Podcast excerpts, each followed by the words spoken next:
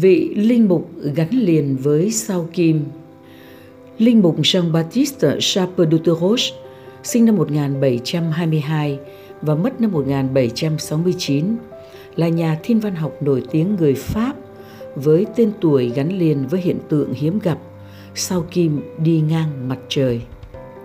Cha Chape chào đời tại Auvergne, miền trung nước Pháp vào ngày 23 tháng 8 năm 1722.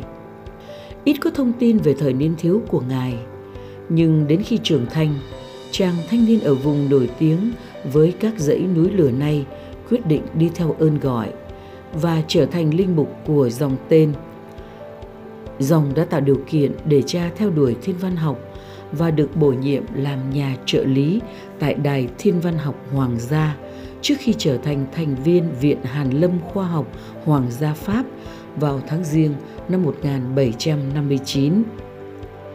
Cuộc du hành đến Siberia Ngày 6 tháng 6 năm 1761, Sao Kim, hành tinh thứ hai tính từ mặt trời, đi ngang mặt trời lần đầu tiên sau 122 năm. Và các tổ chức khoa học ở Pháp lẫn Anh đều vội vã lên kế hoạch để đảm bảo ghi nhận được hiện tượng thiên văn hiếm gặp từ nhiều địa điểm trên địa cầu. Mục tiêu được đặt ra là bằng cách dựa trên vị trí của sao kim và mặt trời tại những điểm khác nhau trên trái đất. Các nhà thiên văn học có thể đo được khoảng cách chính xác nhất từ trái đất, mặt trời. Từ chuyên môn là đơn vị thiên văn AU. Nỗ lực khoa học này cho phép các chuyên gia lần đầu tiên có thể tính toán được kích thước của toàn bộ hệ mặt trời dựa trên đơn vị AU. Viện Hàn Lâm Khoa học Pháp đã gửi cha Charles de Roche từ Paris vượt qua quãng đường hơn 5.300 km để đến Tobolsk ở Siberia. Với giao thông và phương tiện di chuyển vào thời đó, Ngài phải mất gần như cả mùa xuân mới lặn lội đến nơi. Thậm chí suýt nữa thì đến trễ và để lỡ thời khắc trọng đại. May mắn là dù bầu trời cả ngày hôm ấy đầy mây, đến thời điểm then chốt, thời tiết lại quang đãng, cho phép treo quan sát và ghi nhận hiện tượng sao kim đi ngang mặt trời. Sau khi quay về quê hương vào năm 1763, mang theo dữ liệu quý giá từ chuyến đi dài ngày, cha Charles de Roche đặt bút ghi lại cuộc hành trình đầy phiêu lưu của mình dưới cái tên Voyage en Sibérie, chuyến đi đến Siberia, xuất bản vào năm 1768. Đây là tác phẩm gồm hai quyển, trong đó mô tả vô số lần vị linh mục tiếp xúc với đồ sắc dân ở Nga.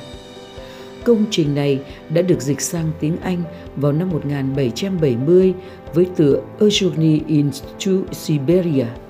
Bản dịch bị cách ngắn nghiêm trọng về nội dung và nhiều chi tiết bị sắp xếp lại, đồng thời giảm số lượng hình ảnh minh họa. Tuy nhiên, suy cho cùng, đây vẫn là tác phẩm đáng đọc cho phép người thời nay phần nào tưởng tượng được cuộc hành trình gian khó của cha Sạp và Dr. Roche vào thời ấy. Trong đa số thời gian, cha sử dụng xe trượt tuyết để di chuyển xuyên lãnh thổ Nga. Cho đến khi mùa xuân đến và băng tan khiến phương tiện này phải xếp xó và ngài thường xuyên ghi nhận nhiệt độ trên đường đi bằng thang độ Réaumur cho phép người đời sau hình dung được thời tiết vào thế kỷ thứ 18 là như thế nào. Sách của cha cũng được đính kèm bản đồ về nước Nga và được đánh giá rất cao vì phân loại theo màu sắc. Chẳng hạn đất cằn cỗi không thích hợp cho hoạt động nông nghiệp, được tô màu xanh lá. Màu vàng dành cho đất trồng trọt và đất đang được làm nông là màu đỏ. Bản đồ không có nhiều màu đỏ và không trùng lắp với những mảng màu vàng từ đó, hậu nhân có thể suy ra được có vẻ như người Nga không cày bừa trên những vùng đất phù hợp nông nghiệp. Chuyến đi định mệnh Ngay sau khi cha Chapadutoros xuất bản bộ sách giá trị, Ngài nhận nhiệm vụ mới, lần này đến Baja, bang California của Mỹ, để quan sát hiện tượng sao kim đi ngang mặt trời lần thứ hai vào năm 1769. Các hiện tượng này thường song hành cách nhau 8 năm trước khi gián đoạn hơn một thế kỷ cho đến đợt kế tiếp vào năm 1874. Ngài đã lên đường thi hành nhiệm vụ, nhưng không may là nhiễm bệnh lạ và qua đời trong tình trạng sốt cao tại xứ người trong chưa đầy hai tháng kể từ thời điểm xuất phát. Căn bệnh lạ cũng giết chết gần như toàn bộ nhóm của cha trừ một người. Cho đến nay chẳng ai biết được căn bệnh gì đã tấn công đoàn khoa học của Pháp. Bên cạnh những đóng góp liên quan đến thiên văn học, cha đã truyền cảm hứng cho người cháu là Claude de Chappe xây dựng hệ thống điện báo quang đầu tiên trên thế giới. Đến năm 1996, nhà thiên văn học người Bỉ Eric Walter Ells đã phát hiện một tiểu hành tinh và đặt tên là 14.961 Deuteroche để tưởng nhớ công lao của vị linh mục quá cố. thank you